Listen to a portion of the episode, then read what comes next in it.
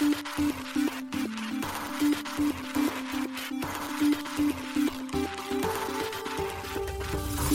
しい経済ニュース。この番組では現当社のメディア新しい経済がブロックチェーン仮想通貨フィンテックに関する日々のニュース解説を平日毎日音声コンテンツでお届けしています。そして新しい経済ではブロックチェーン仮想通貨に関するニュース解説記事やインタビュー記事学習記事などのたくさんのコンテンツを掲載しております。ぜひ新しいひらがな経済漢字で検索してメディアもチェックしてくださいそして LINE 公式アカウントではメディアの更新情報を配信しております LINE 公式アカウントにもぜひご登録ください検討者新しい経済編集部の高橋です。はい、本日は9月25日月曜日です。今日のニュースいきましょう。日本円ステーブルコイン JPYC と暗号資産決済スラッシュが業務提携。米コインベースのビットコイン保有量が特定、事業体で最大数に。バイビット英国でのサービス停止へ。欧州デジタル資産運用のコインシェアーズ、米投資家向けにヘッジファンド部門を新設。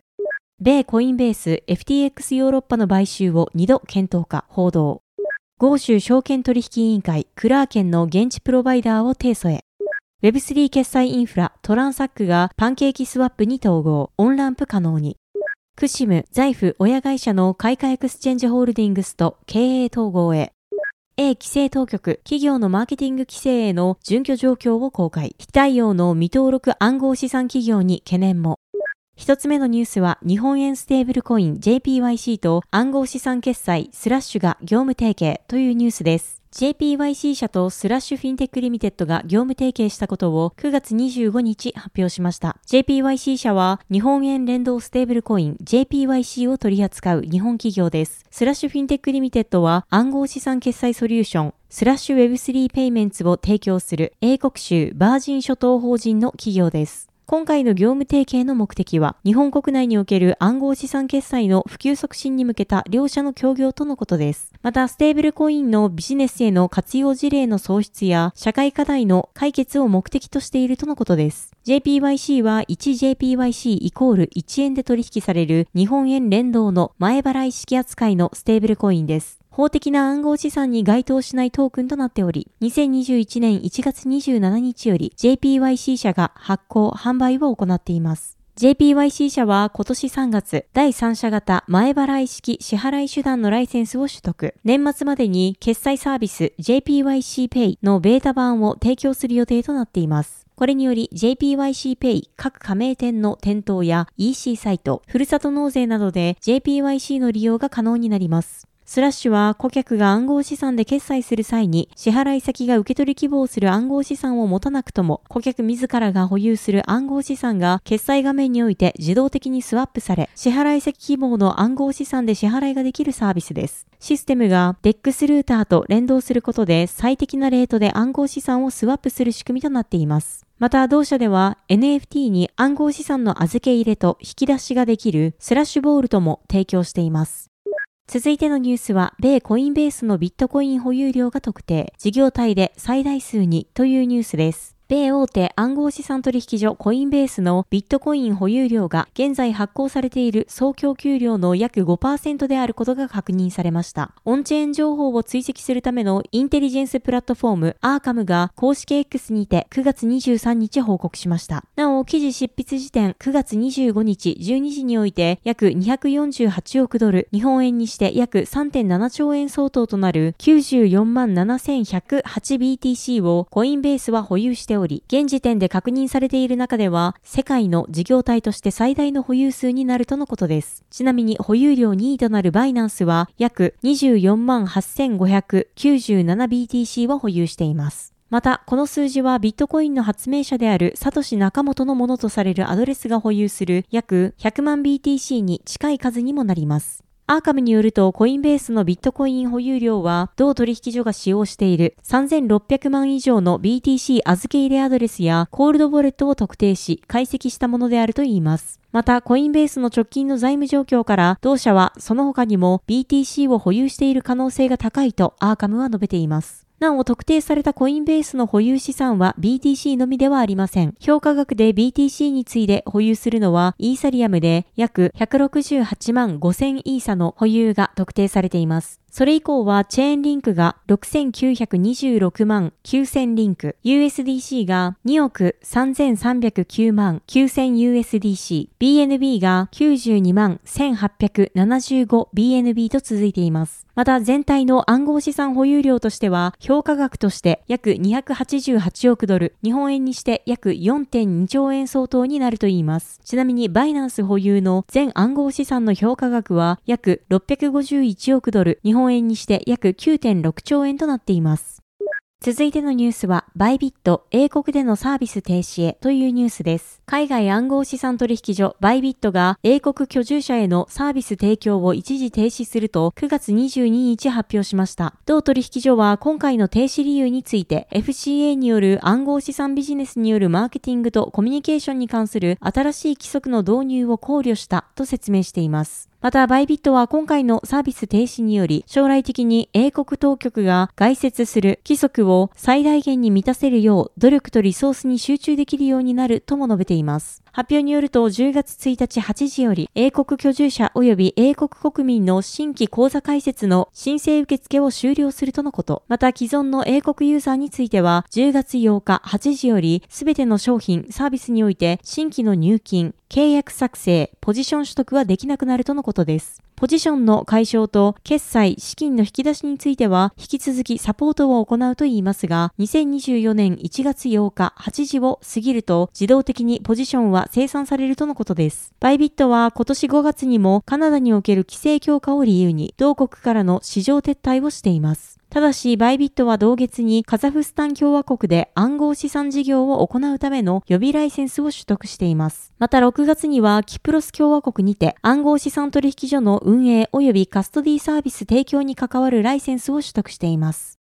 続いてのニュースは、欧州デジタル資産運用のコインシェアーズ、米投資家向けにヘッジファンド部門を新設というニュースです。欧州のデジタル資産運用会社コインシェアーズが機関投資家向けのヘッジファンド部門を新設したと9月22日発表しました。発表によれば今回新設されるのはコインシェアーズヘッジファンドソリューションズです。業界経験23年、デジタル資産分野では7年の経験を持つアセットマネージャー、ルイス・フェラス氏が同部門を率いるといいます。同社は米国の適格投資家に対しサービスを展開していくとのことで、伝統的な投資家とデジタル資産を結びつけることを目指す暗号資産投資商品を提供する予定だといいます。なお、具体的な商品詳細は明かされていませんが、ベータ戦略からアルファ戦略、そしてその中間のハイブリッド戦略まで多様な商品を提供することで、各機関のユニークなニーズに対応し、バランスの取れた最適な暗号資産ポートフォリオの構築を促進することを目指すと述べられています。コインシェアーズの CEO であるジャン・マリー・モネッティ氏は戦略的拡大について金利とインフレによって顕著に示されるマクロ環境の変化の中でデジタル資産への積極的な関連エクスポージャーへの需要は自然な流れだ。デジタル資産業界における10年にわたるレガシーとヘッジファンドで20年以上の経験を持つチームに支えられた新部門はコインシェアーズの進化の最新ステップを意味するとコメントしています。同社はこの経験により主流の金融機関に匹敵する競争力のある商品を生み出せるとリリースにて強調しています。また、コインシェアーズの完全子会社であり、米金融業規制機構に登録されたブローカーディーラーであるコインシェアーズキャピタルが、コインシェアーズヘッジファンドソリューションズの戦略と商品をサポートするため、米国の適格投資家に対してマーケティング活動を行うとのことです。コインシェアーズは、ジャージー代官管轄区に本社を置くデジタル資産に特化した欧州有数のオルタナティブ資産運用会社です。投資運用、トレーディング、証券など幅広い金融サービスを法人、金融機関、個人など幅広い顧客に提供しています。同社は2015年に最初のビットコイン上場取引型金融商品 ETP をデビューさせ、2017年にはイーサリアム ETP を立ち上げています。また2021年4月にはカナダ最大のデジタルアセットマネージャーの 3IQ とカナダにおいてビットコイン ETF 発行へ向け提携していました。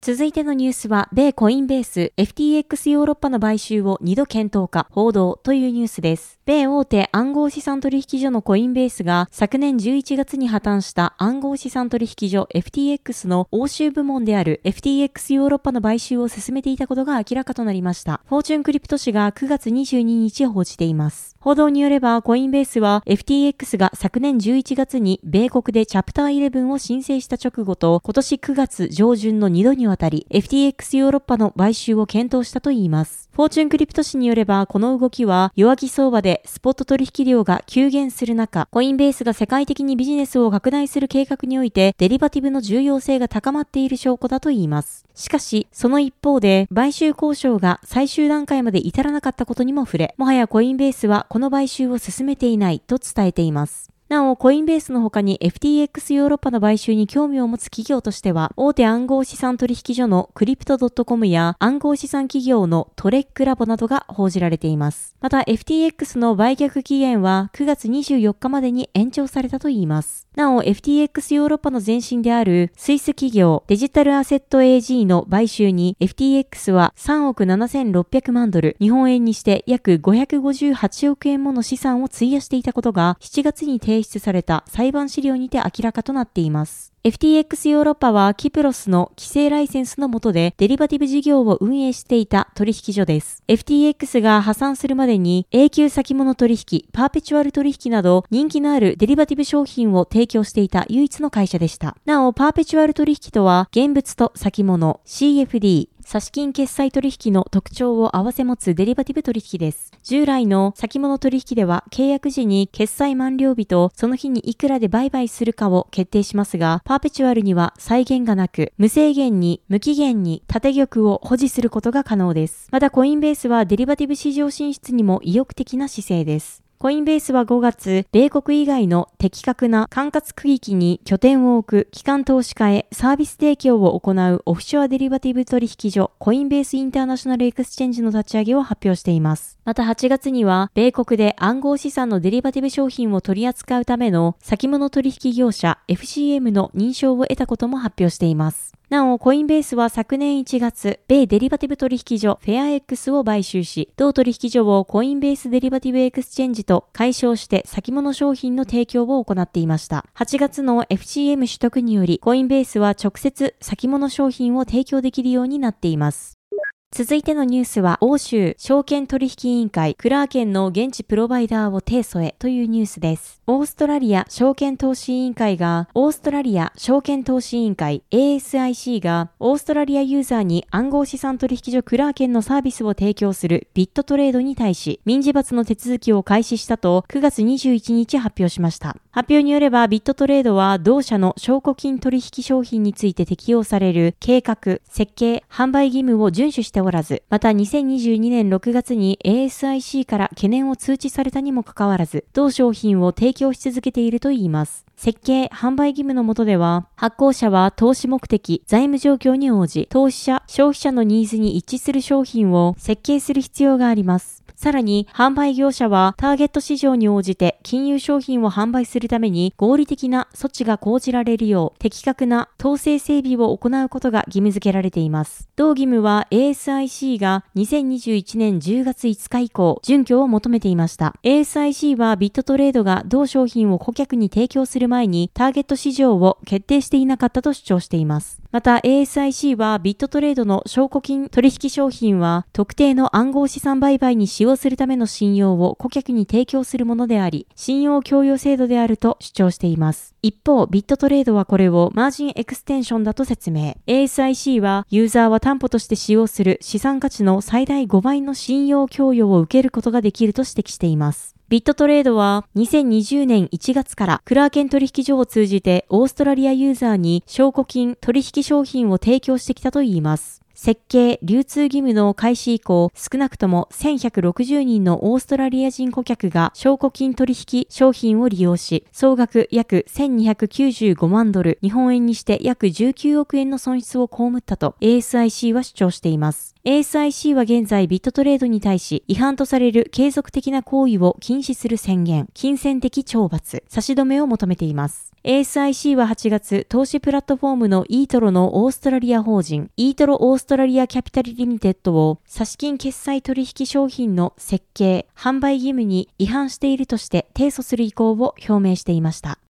続いてのニュースは Web3 決済インフラトランサックがパンケーキスワップに統合、オンランプ可能にというニュースです。Web3 決済インフラ提供のトランサックが大手 DEX パンケーキスワップに統合したことを9月22日発表しました。これによりパンケーキスワップ利用のユーザーはトランサックを介したオンランプが可能となり、マスターカードやビザ、Google Pay、Apple Pay、銀行振込などで暗号資産を購入できるとのことです。そのため、ユーザーは暗号資産を購入するにあたって様々なプラットフォームを利用することなく、パンケーキスワップ上で直接暗号資産を購入できるようになったといいます。なお、トランサックでは、イーサリアムやポリコン ZKEVM、ベース、 zkSync Era、リネア、BNB チェーン、アービトラム1といった7つのブロックチェーンがサポートされ、これらネットワーク上の6つの暗号資産がユーザーに提供されるといいます。また、20種類以上の異なる支払いオプションも用意されているとのことです。続いてのニュースは、クシム、 Zaif 親会社のカイカエクスチェンジホールディングスと経営統合へというニュースです。国内ブロックチェーン関連企業のクシムが資本業務提携関係にあるカイカデジタルと新たな資本業務提携を行い、第三者割当増資を引き受けることを9月21日発表しました。また、クシムはカイカデジタルの連結子会社であるカイカエクスチェンジホールディングスの株式を取得し、経営統合も行うことも合わせて同日に発表しています。発表によると、とこの経営統合により、カイカエクスチェンジホールディングスの子会社となる国内暗号資産取引所、 Zaif 運営のカイカエクスチェンジ、同じく子会社の暗号資産投融資事業を行うカイカキャピタルについても、クシムの連結子会社になる予定とのことです。クシムは昨年3月、ブロックチェーン技術や暗号理論を用いたビジネス企画、及び R&D、トークノミックス設計と開発を実現する Web3 スタートアップ企業、チューリンガムを連連結子会社化。その後、今年4月にチューリンガムはカイカエクスチェンジと提携し、 Zaif の開発プロジェクト、マネジメント、支援業務と暗号資産の新規上場対応業務におけるアドバイザリーを行っていました。今回のクシムのカイカエクスチェンジホールディングスの経営統合によって、同社は主に垂直統合型のビジネスモデル発展を目指すとのことです。なお、垂直統合は製品やサービスを作る際に今まで外部に任せていた活動を自社で行うことです。具体的にはトークン企画、発行をチューリンガムが担い、上場審査、プライマリー、セカンダリーを Zaif が担うことで、Web3 ビジネスの根幹とされるトークノミクスのバリューチェーンを当社グループが、バリューチェーンをグループがワンストップで実現することが可能になるとのことです。クシムの調査によると、トークンの企画発行機能と暗号資産交換所機能の両方を保有する国内法人は確認できず、海外では米コインベースのほか、バイナンスが代表的とのこと。したがって今回の経営統合は国内市場におけるマーケットポジショニングの観点で差別化を図ることができ、競争優位性を高めることが可能だとクシムは考えているとのことです。続いてのニュースは A 規制当局企業のマーケティング規制への準拠状況を公開。非対応の未登録暗号資産企業に懸念もというニュースです。英国の規制当局である金融行為監督機構 FCA が10月より導入される暗号資産マーケティング規則に先立ち、暗号資産企業の準備状況に関するレポートを9月7日公開しました。FCA の命令は10月8日から発行し、英国ユーザーに暗号資産関連サービスを提供している海外企業も対象となります。具体的には、友人紹介サービスなどの暗号資産への投資インセンティブが禁止され、そういった資産を宣伝する事業者は明確なリスク警告を設置し、広告が明確かつ公正で誤解を招かないようにしなければなりません。また企業は初心者の投資家に対し、投資決定を検討する時間を与えるため、明確なリスク警告と24時間のクーリングオフ期間を導入する必要があります。もしこれを破れば企業は最高2年の禁錮刑、無制限の罰金、またはその両方を課される可能性があります。今回 FCA は発表したレポートの中で同制度に対する良い企業例と悪い企業例を紹介しています。良い例として、最も準備が整っている企業は、現在及び将来の反則物の内容を見直すための明確なプロセスを持っていたといいます。これらの企業は自社のウェブサイト、アプリ、その他のメディアにおいて、現在も顧客に宣伝している内容で、金融プロモーション規制に準拠しないものを修正または削除する予定であったとのこと。これらの企業は今後のプロモーションを計画する際に、金融プロモーション規則のガイダンス案をすでに検討していたといいます。また悪い例として、最も準備の遅れている企業は、自社のプロモーションの内容はすでに十分に明確かつ公正であり、修正する必要はないと考えており、場合によっては自社のプロモーションは広告基準局の要件を満たしていると述べているといいます。しかし、これらの企業は、金融プロモーション規則の新しい高い基準に照らした細かい査定を行っていなかったといいます。また、FCA は9月21日の書簡にて、英国ユーザーを抱える未登録の海外暗号資産企業が同制程度に対応していないことに懸念を示しました。その例として、FCA が150以上の企業に送付したアンケートに回答したのは、わずか24社だけであったといいます。FCA は7月4日、暗号資産を英国ユーザーに販売する企業に対し、10月8日から発行される金融プロモーション規制制度を遵守しなければ、刑事告訴される可能性もあると警告。これを破った場合、2000年金融サービス市場法 FSMA 第21条に違反することになり、最高2年の禁錮刑、無制限の罰金、またはその両方で処罰されるとのことでした。なお、対応範囲は国内企業にとどまらず、海外企業も含まれます。なお、ソーシャルメディア、インフルエンサーも金融プロモーション規制制度の対象となるといいます。はい、本日のニュースは以上となります。このように私たち新しい経済編集部では、ブロックチェーン暗号資産に関するニュースを平日毎日ラジオで配信しております。また、本日は毎週月曜日恒例の暗号資産週間マーケットレポートが SBIVC トレードより届いております。今週はビットコイン27000ドル台まで戻すも、米長期金利上昇受け下落、暗号資産週間マーケットレポート9月25日号として公開されています。新しい経済のサイトからこのレポートが見られるようになっておりますので、ぜひご確認ください。はい、このように私たち新しい経済編集部では、ブロックチェーン暗号資産に関するニュースを平日毎日ラジオで配信しております。本日ご紹介したニュースは、新しい経済のサイトに上がっております。ぜひ、サイトの方も見に来てください。新しいひらがな、経済、漢字で検索して見に来ていただければと思います。それでは、本日もありがとうございました。